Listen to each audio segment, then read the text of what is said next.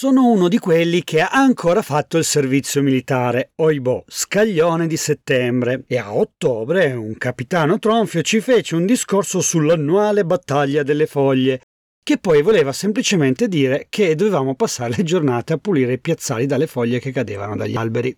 C'è un detto dalle mie parti che recita più o meno così: non c'è nulla di più inutile che spazzare le foglie mentre cadono o spalare la neve mentre nevica. Benvenuti su Riku, lasciate la ragione altrove.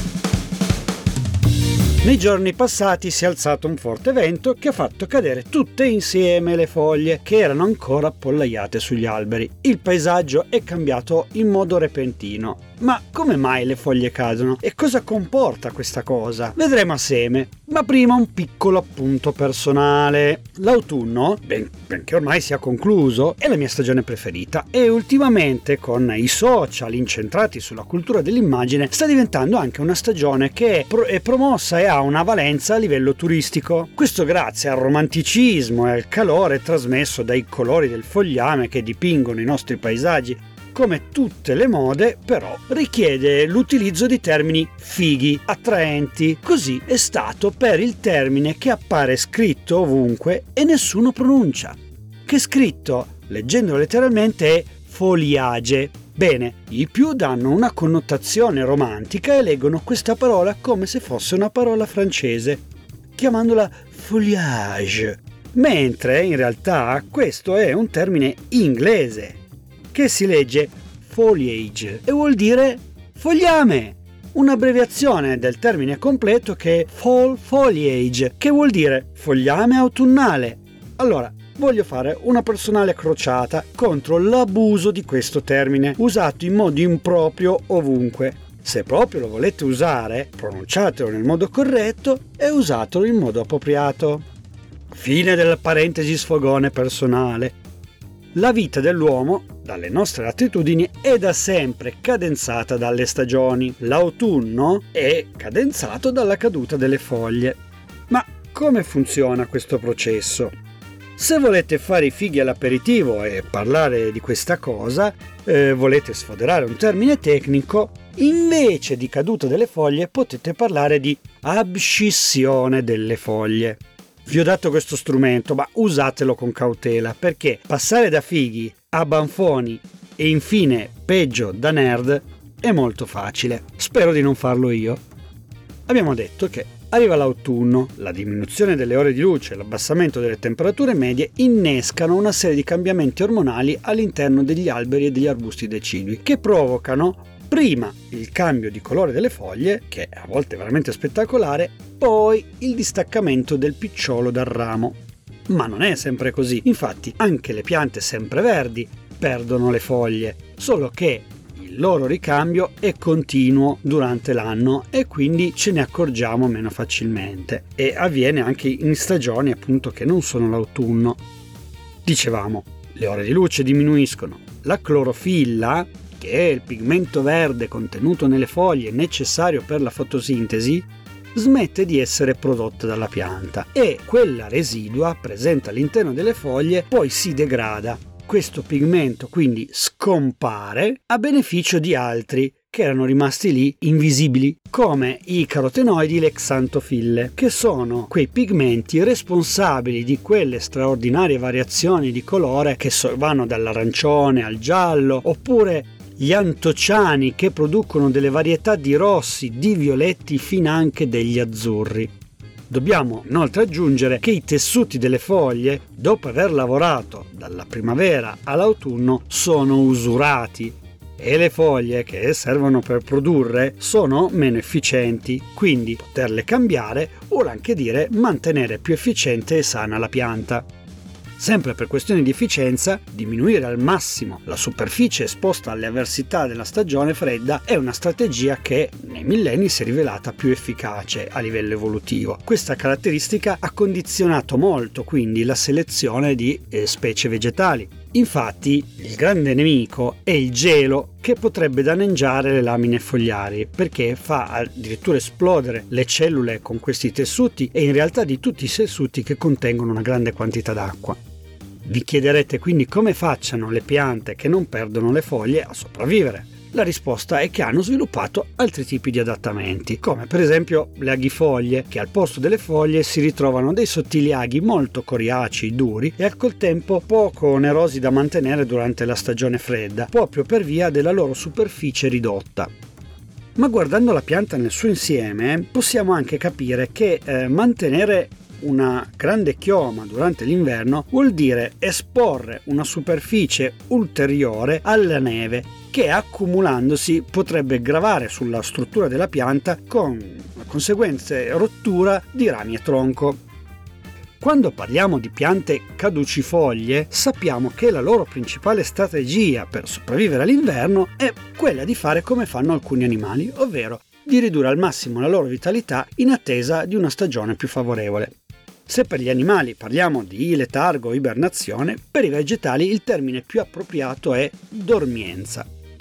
Quando l'inverno si fa sentire, le piante iniziano a richiamare le sostanze ancora riutilizzabili, sostanze nutritive e soprattutto carboidrati, zuccheri, che ci sono all'interno della lamina fogliare. Queste sostanze, passando attraverso il picciolo, escono dalla lamina, entrano all'interno della pianta e vengono accumulate a livello di tessuti di riserva, quindi il legno dei rami, le gemme e le radici.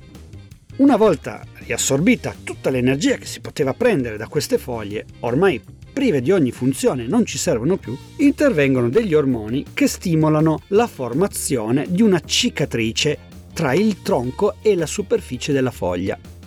Questa cicatrice è come un tappo ermetico, isola completamente la superficie della pianta dalla foglia e viceversa. La foglia a questo punto non può far altro che cadere a terra.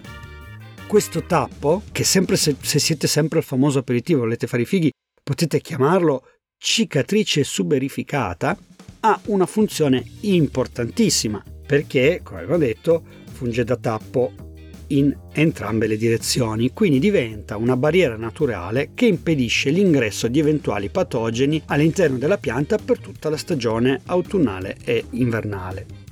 Adesso che non ci sono più le foglie di mezzo, possiamo rastrellare tutte le foglie e disfarcene. Perché diciamocelo, una volta che abbiamo fatto il nostro post su Instagram, ste foglie danno fastidio, danno un senso di sporco e disordine. Ma, come dico sempre, la natura è sporca, lurida e disordinata, ma dietro a questo c'è sempre un perché.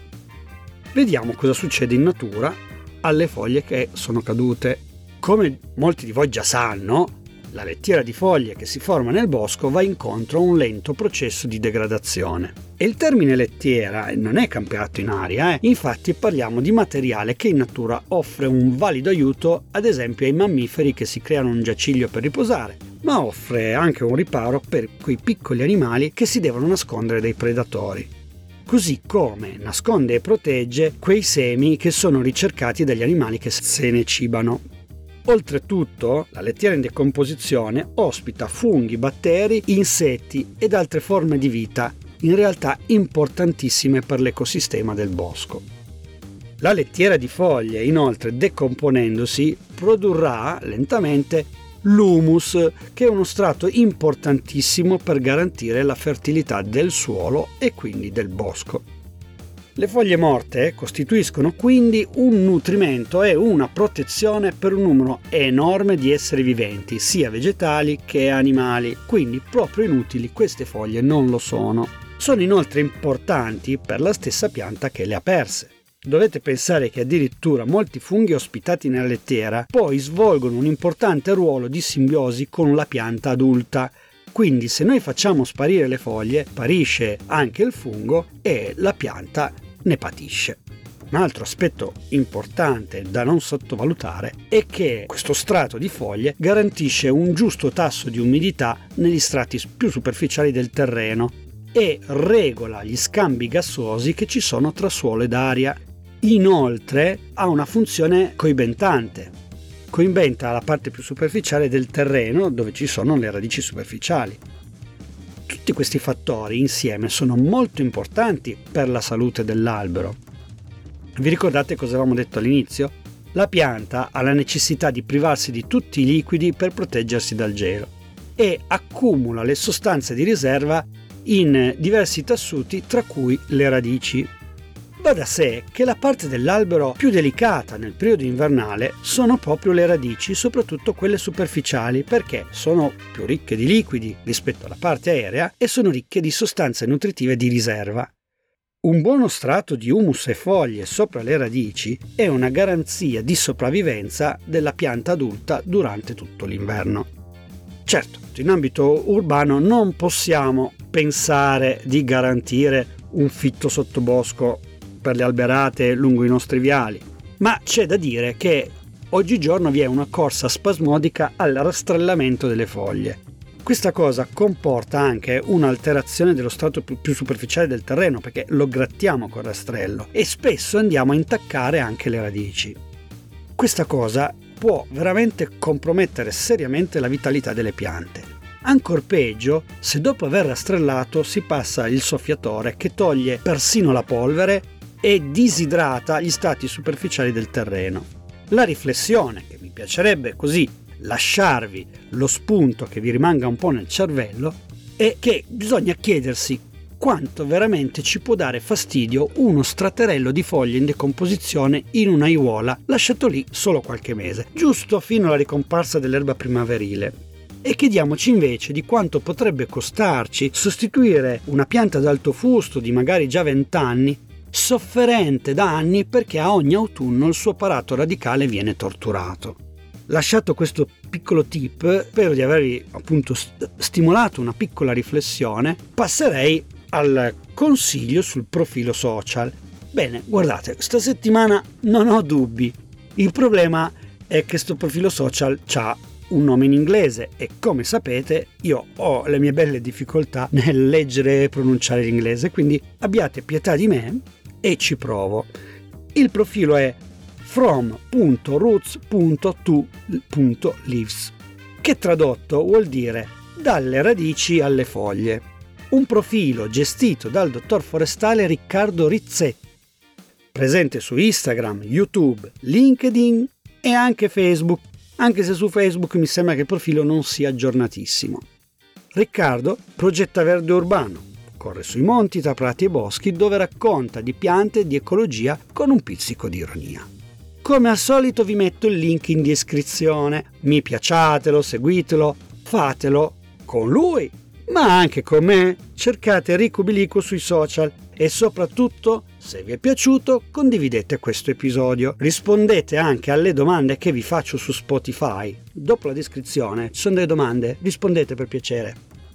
E se mi seguite sulla piattaforma podcast di Google, prendete in considerazione il fatto di cambiare piattaforma perché Google Podcast a breve chiuderà. Io sono Rico, questo è il mio podcast.